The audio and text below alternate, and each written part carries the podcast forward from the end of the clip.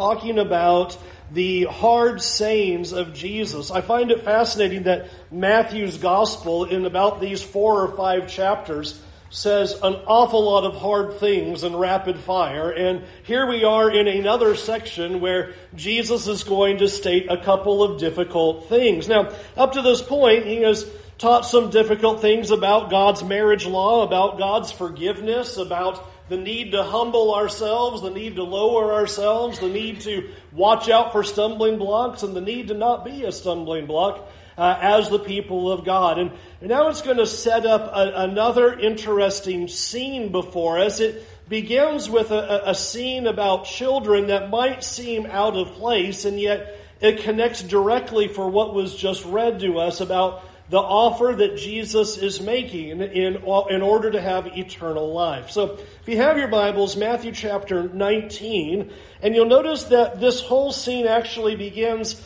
uh, back in verse 13. It says, Then little children were brought to Jesus for him to place his hands on them and pray.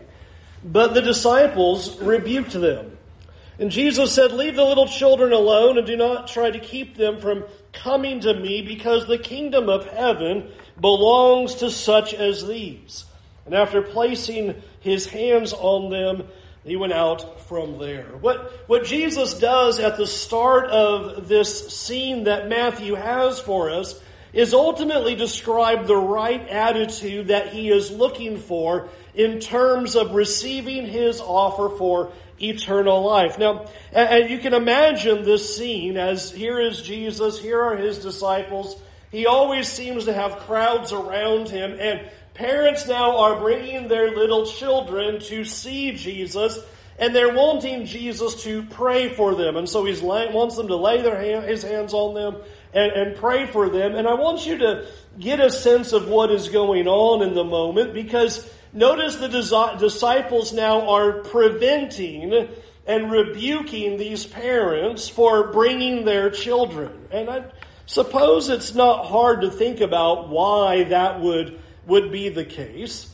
I mean, you think about, I mean, hey, Jesus is kind of important here, right? He, he's got important things to teach us. He's got important things to do. He, he needs to be saving the world. He needs to be healing people. He doesn't have time for these irrelevant small matters. You know, leave Jesus alone and let him do what he's going to do. It's not hard to get your mind around what the disciples may have been thinking as they're bringing these children to him. Especially because we noted back in chapter 18 something that comes into play here that children were basically considered uh, a lower status, of less importance. It's easy to be dismissive of children. That's even true in our society. You say, I don't have time for you, I've got these really important things, go on and play.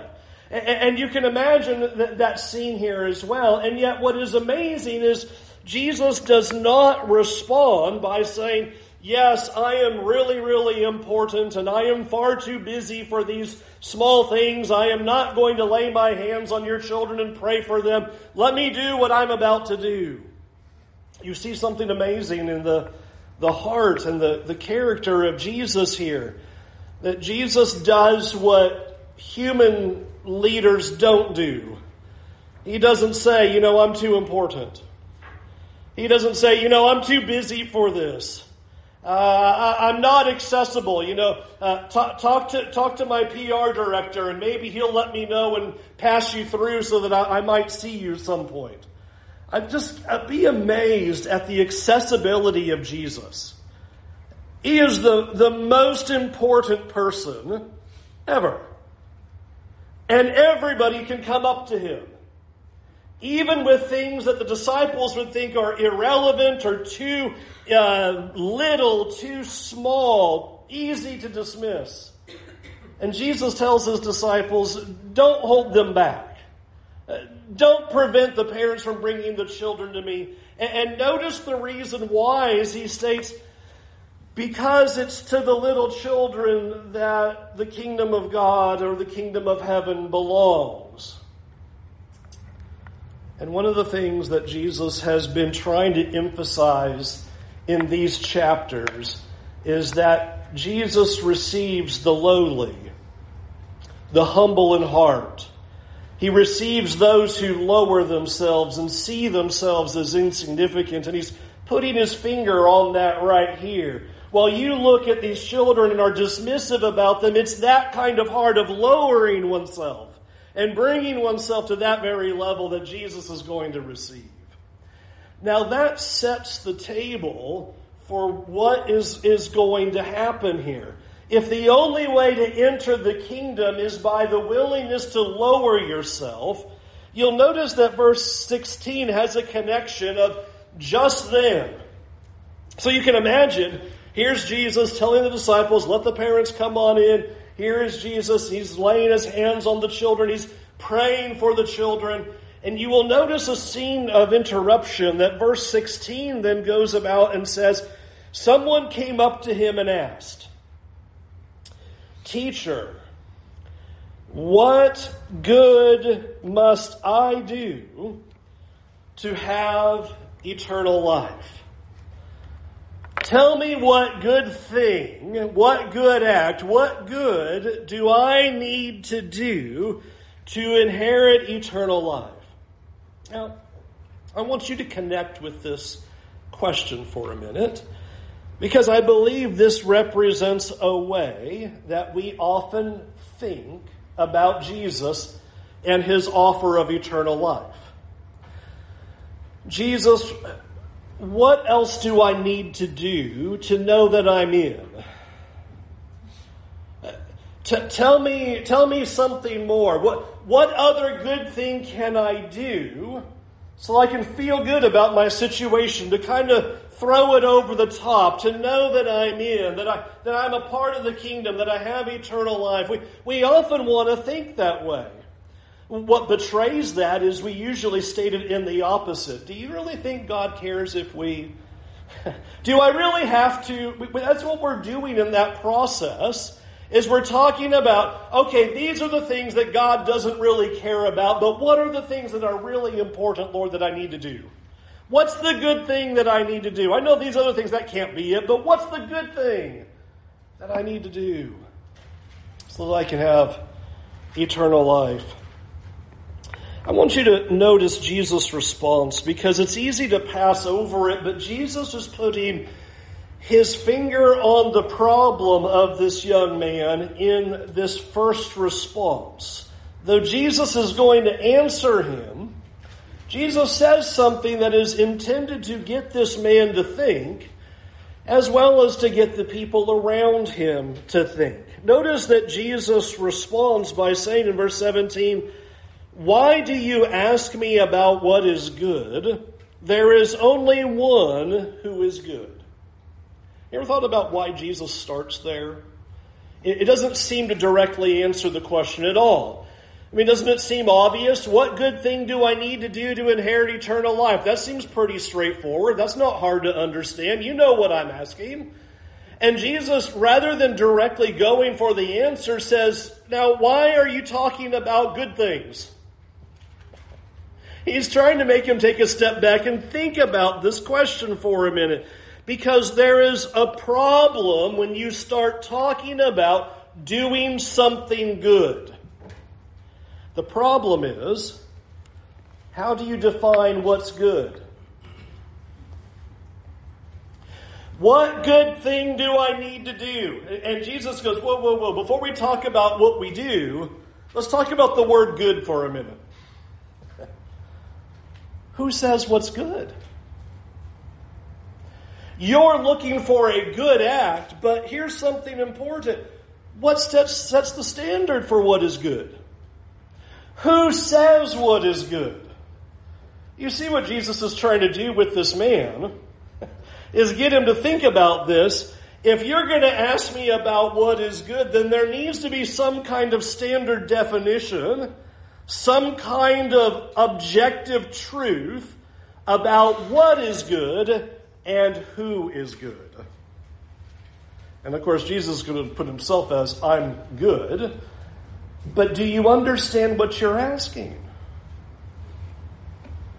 Don't have time to talk about it, but friends, this is a very important start point in talking to people that when somebody talks about something that is good, would you please stop them and say, What is good? You can't start throwing around the term good and not have a definition for that. What is good? And who says so? Jesus is already dealing with what we think would only be a 21st century problem right here. Who says what's good? Who defines that? Who says what's a good act and what's not a good act? We all have in our mind what we think is good. But who defines that? And that's where Jesus starts with this man. I want you to think about who you're talking to and what makes a good act a good act and what makes a good person a good person. Because that can't be relative, that can't be moving. There needs to be a standard. And then Jesus goes about answering his question. Verse 17 If you want to enter into life, keep the commandments. Very simple picture, right? If this is the way you want to look at eternal life, which is, what do I need to do? Then I'll give you a very easy answer. The commandments. Do them. That's why Moses gave the law. That's what the law is all about. Here's the way to be right with God. Follow the commandments. Do what they say. I want you to notice something that's fairly interesting about how the man responds. You'll notice that the man responds in, in, in verse 18 and says, Which ones? Now, don't give him a hard time. There's over 600 of them. Keep the commandments. Well, surely you can't mean all of them. Which ones? That, that goes back to the original question. What do I need to do? What good thing do I need to do to inherit eternal life? If we were to just tell somebody, keep the commandments, the response would be, which ones? Which, which ones do I need to focus on? Which ones are you telling me I need to do? And I want you to notice how Jesus responds to that. Jesus responds in verse 18 by saying, Do not murder, do not commit adultery, do not steal, do not bear false witness, honor your father and your mother, and love your neighbor as yourself. Now, I want you to notice that the answer that this man gives is not great. I only have to keep six of them. Fantastic. That's not the interaction they're having. He, Jesus is not named six so that he goes, fantastic, I'll go do the six and then I know I'm good to go. When Jesus starts quoting these commandments, he's saying all of it again. If you want to have life, do the commandments. Which ones? All right, I'll just start reading the law to you. Where do you want me to stop? Don't murder. Don't steal. Don't commit adultery. Honor your father and your mother. Love your neighbor as yourself. You need to do the law. You can't pick and choose them. You can't say six out of six ten is going to be good. But here's the something that I think is particularly surprising about what he says in verse 20. Look at verse 20. Notice the young man says, I have kept all these.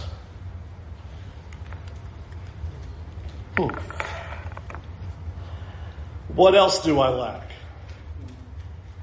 Jesus says, Do the law. The young man says, Got it, done it, nailed it, complete. What else? Next. hmm.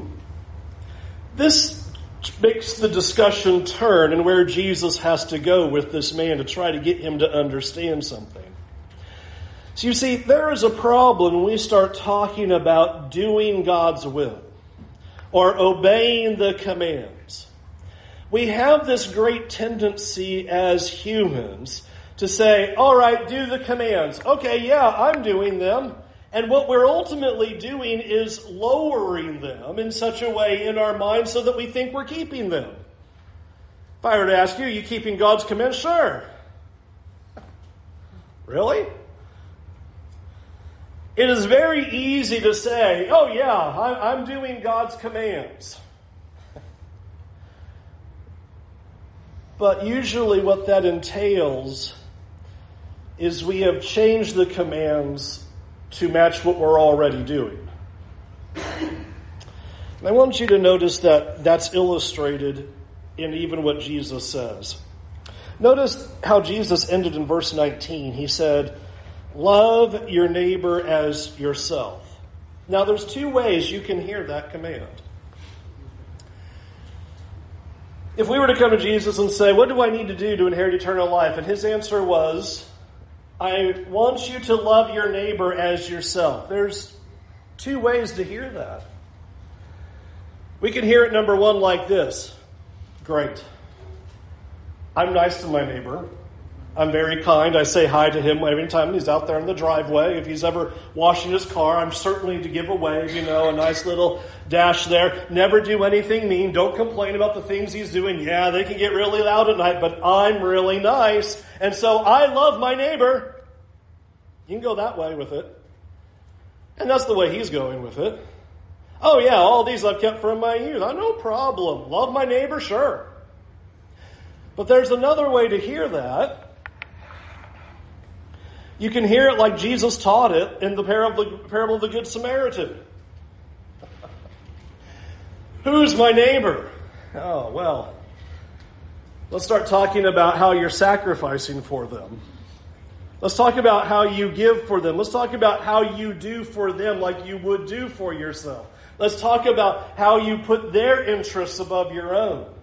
You see, what we want to do is love your neighbor means I'm nice, I'm not mean, friendly, kind, you know, don't do to them what I think they ought to get. That's that lowering. And that's what he's done. You imagine Jesus comes to you and says, Here's what I want you to do. Don't do all these things. He gave a list of don'ts. And I want you to honor your father and your mother, and I want you to love your neighbor as yourself. I just want you to think about all the law, everything that God has asked you to do. And you can have one of two responses. Yeah, I am doing great at that. Or you can be convicted by that. And so Jesus has to go somewhere since this man is not convicted by this. Rather, when he hears the commands, he says in verse 20, All these I have kept. What else do I lack? Well, Jesus is going to say in verse 21 If you want to be perfect, go and sell your belongings and give to the poor, and you will have treasure in heaven. Then come follow me. And when the young man heard that, he went away grieving because he had many possessions. I think it is amazing what Jesus always does. Because what Jesus does in these conversations is always the intent of the law, which is he's going to expose your heart. When you think you're doing great, he's going to try to show you that you're not. So that's what happens here. Oh, you think you are doing wonderfully about keeping the law? Let me expose a failure point in your life. Let me show you your real heart. Let me expose that you're not doing what I've said. And so he says, all right, you're just keeping the law. You know, it's a, it's a 10 on the chart. You're killing it. Great. Go ahead and sell all you have. Give it to the poor and come follow me. Why did he pick that? Because Jesus has an amazing way to find what you value more than him. And that's what he does with this man. I know what you value more than me. So let's just put it on the table and let's expose it. I know what you value. You value your stuff more than me. And that's the response you see there in verse 22. When the young man heard this, it says, he went away grieving. Why? Why is he so upset? Because he had a lot of stuff. And what Jesus is constantly trying to do in our hearts is to expose what we value more than him. I think this is a particularly interesting way to note what we have covered in these chapters, how that challenge really comes to light. In regards to this man, he's unwilling to sell what he has because he values his possessions and his wealth more than Jesus. People are going to be unwilling to follow Jesus' marriage law because they value marriage more than Jesus. That was the prior paragraph. The paragraph before that, people are going to prize and value their superiority. That's why they're going to be unwilling to forgive, as Jesus taught them to forgive. Or back up a little bit more. People are going to value more of their comfort because they're going to be unwilling to find the lost sheep. And people are going to be unwilling to forfeit their rights, to not be a stumbling block for others for Jesus' sake. You can go backward for what we have traced over these last few lessons, over the prior chapters, and note how Jesus is calling for a change. And in that change, there is a question Do you value me more than what you prize in your heart? Do you value Jesus, or do you value holding it over somebody and not forgiving them? Do you value Jesus or do you value your rights? I'm right. Do you value Jesus or do you value your possessions? Do you value Jesus or do you value your comfort? All of these, these teachings that Jesus has gone through that are hard teachings is trying to expose our hearts, to try to help us see the idolatry that we are worshiping something other than Him. Now, I want you to think about this scene.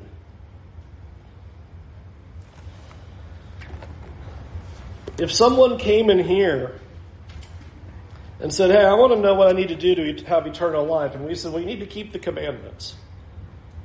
And, and, and he said, Which ones? And we said, All of them. He said, Great, I've been doing that. High fives, welcome to the club. So glad you're here. You see that Jesus does not accept that? He doesn't go, Great, I'm so glad that you think you're doing a good job with me. So proud of you. Well done. Jesus is always probing.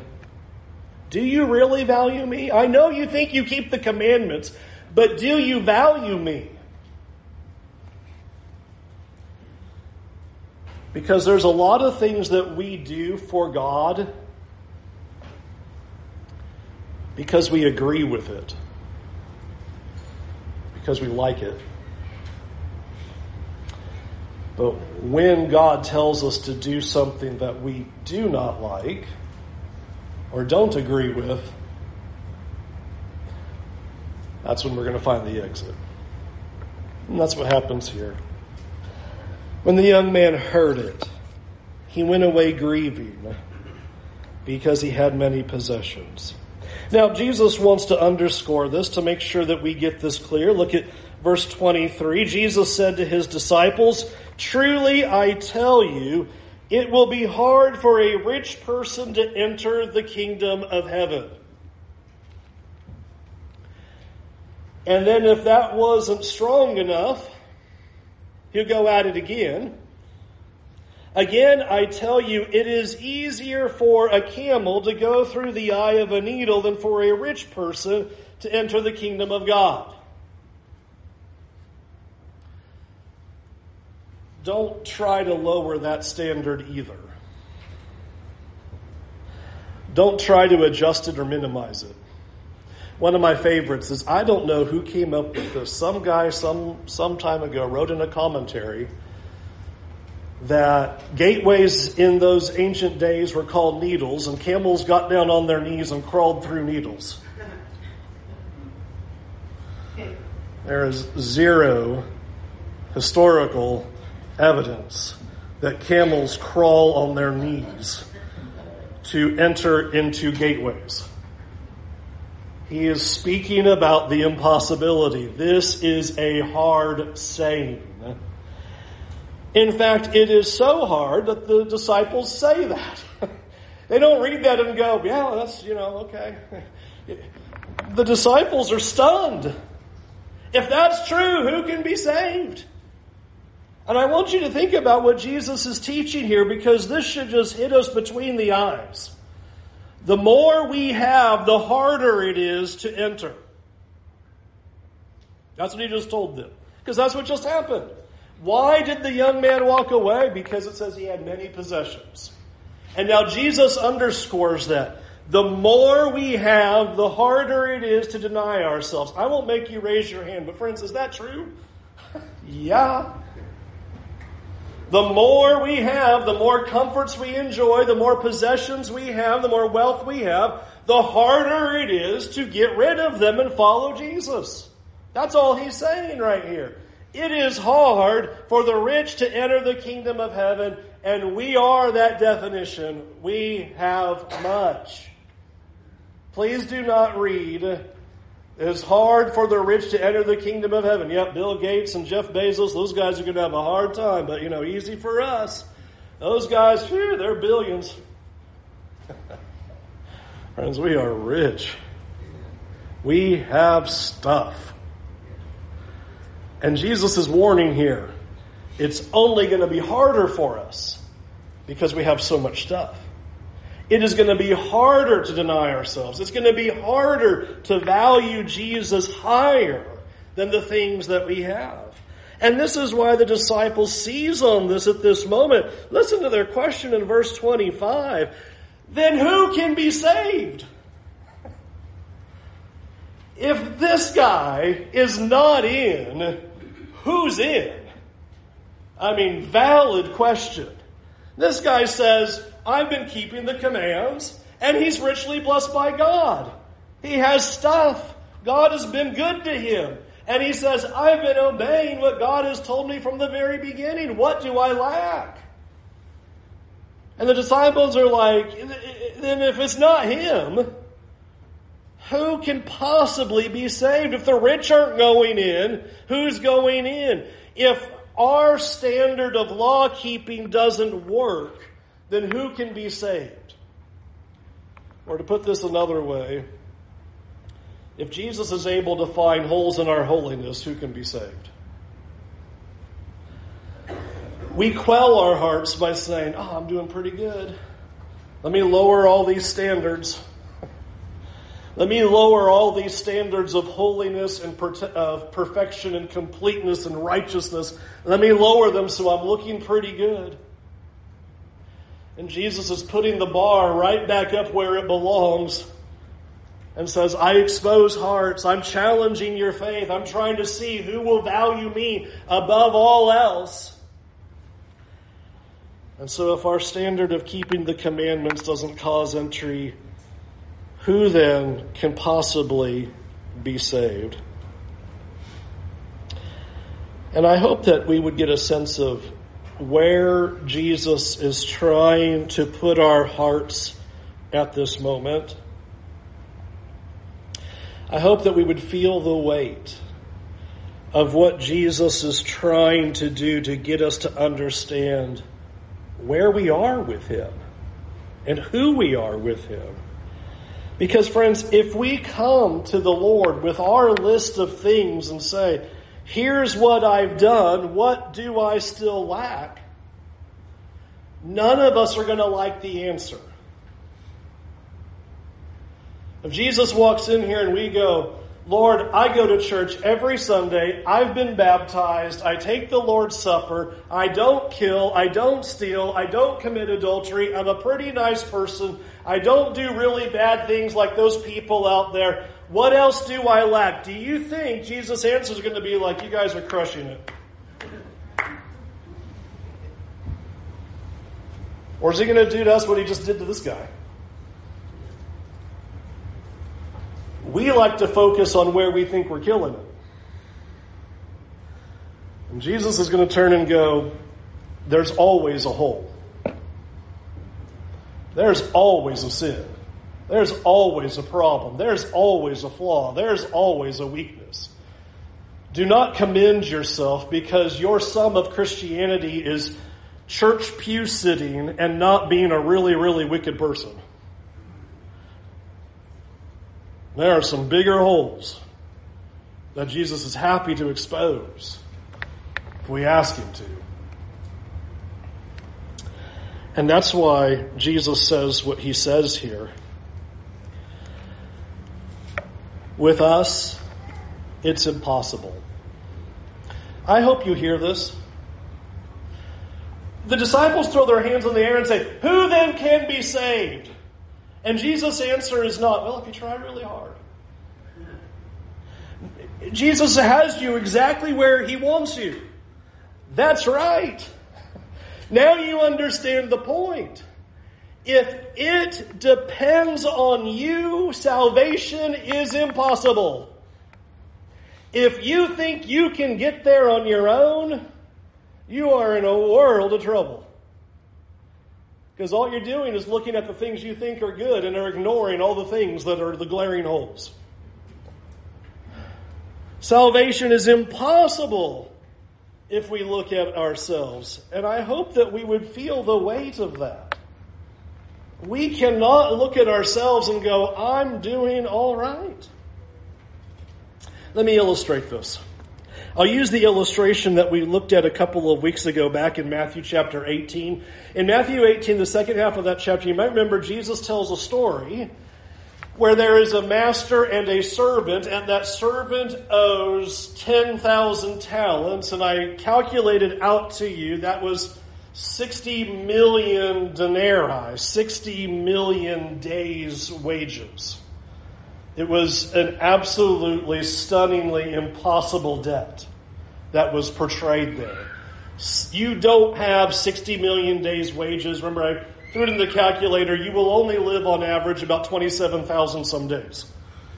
And you have a 60 million day wage debt. Now, here's what we do. But I've paid God back a thousand, so he's happy with me. We like to think that our good deeds are somehow paying down a 60 million days wage debt even if this man is right, and all of his days have been toward God, he has spent over 27,000 days. That's nothing to the 60 million days of debt he has. It doesn't matter. That is just like saying you owe billions of dollars, but I'll cut you a check for a hundred bucks. How good am I doing? Like, you're just looking at it going, what's the point? You're not doing anything. You're not moving the needle. This is the point that Jesus is trying to get this rich man to understand. You can't think that your good debts are paying a debt down. With man, it's impossible. Who can be saved? If we're going to start trying to own up on our deeds, you are not going to get there. But I want you to embrace the glorious words of the rest of verse 26. But with God, all things are possible.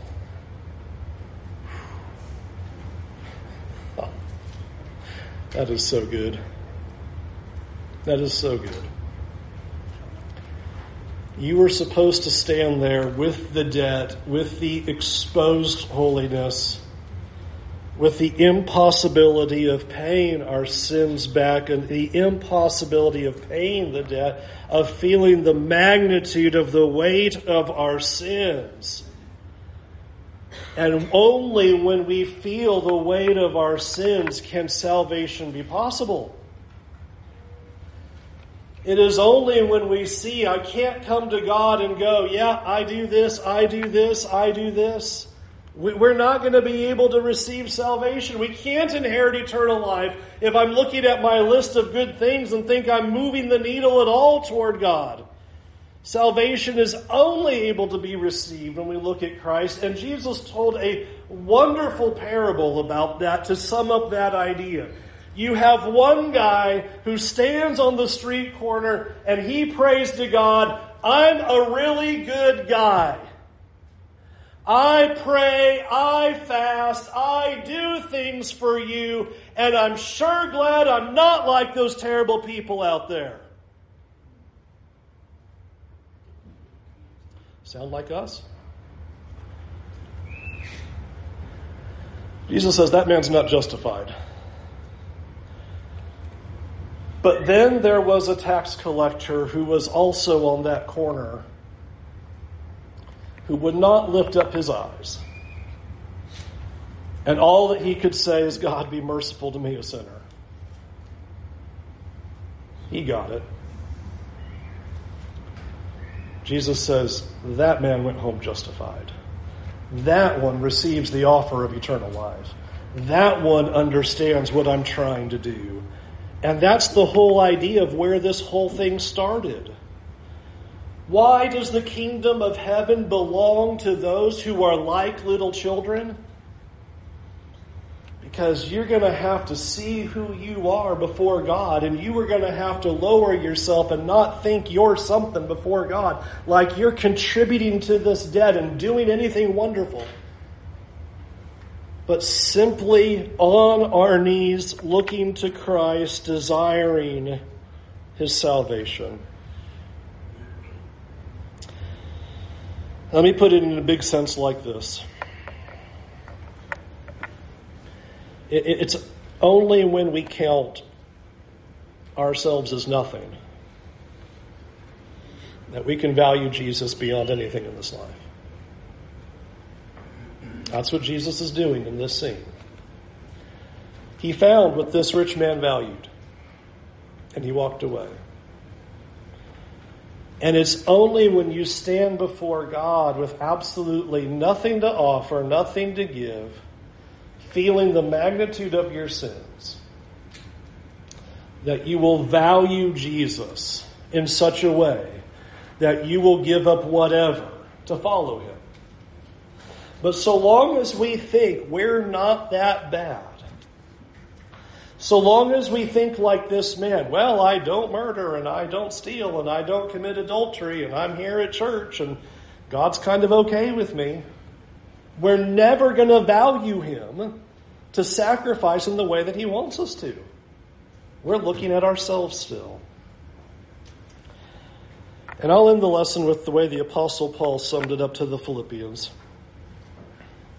Indeed, I count everything as loss because of the surpassing worth of knowing Christ Jesus my Lord. For his sake I have suffered the loss of all things and count them as rubbish, in order that I may gain Christ and be found in him, not having a righteousness of my own that comes from the law but that which comes through faith in Christ.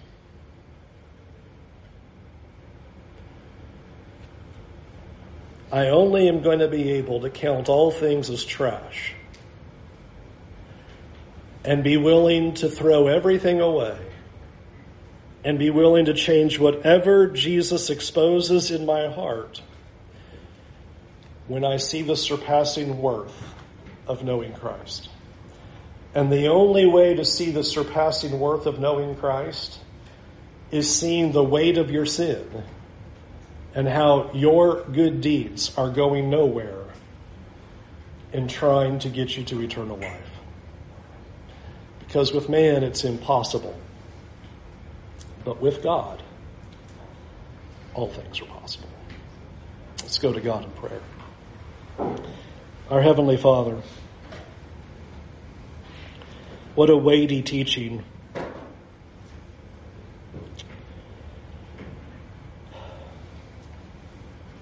Lord, forgive us for how many things we cling to in our hearts that we value more than you.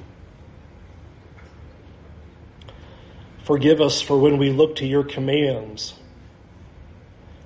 and think that we are doing well.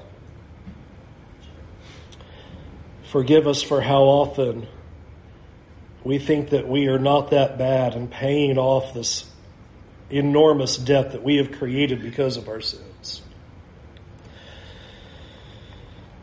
God, forgive us for not seeing the surpassing worth and glory of your Son. Lord, I pray that you would help us to see where our flaws are. Help us to see what we value more than you Help us to see what we're unwilling to sacrifice. Help us to see what we think is of greater importance than you. And Lord, please give us a, a clear vision of your offer of eternal life. Give us a clear vision to see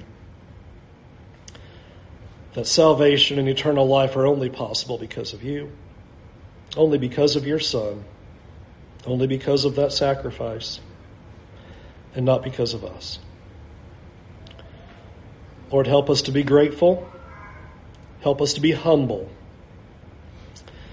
Help us to lower ourselves like little children so that we will always stand amazed at the greatness of your glory and your love and forgiveness. In Jesus' name, amen.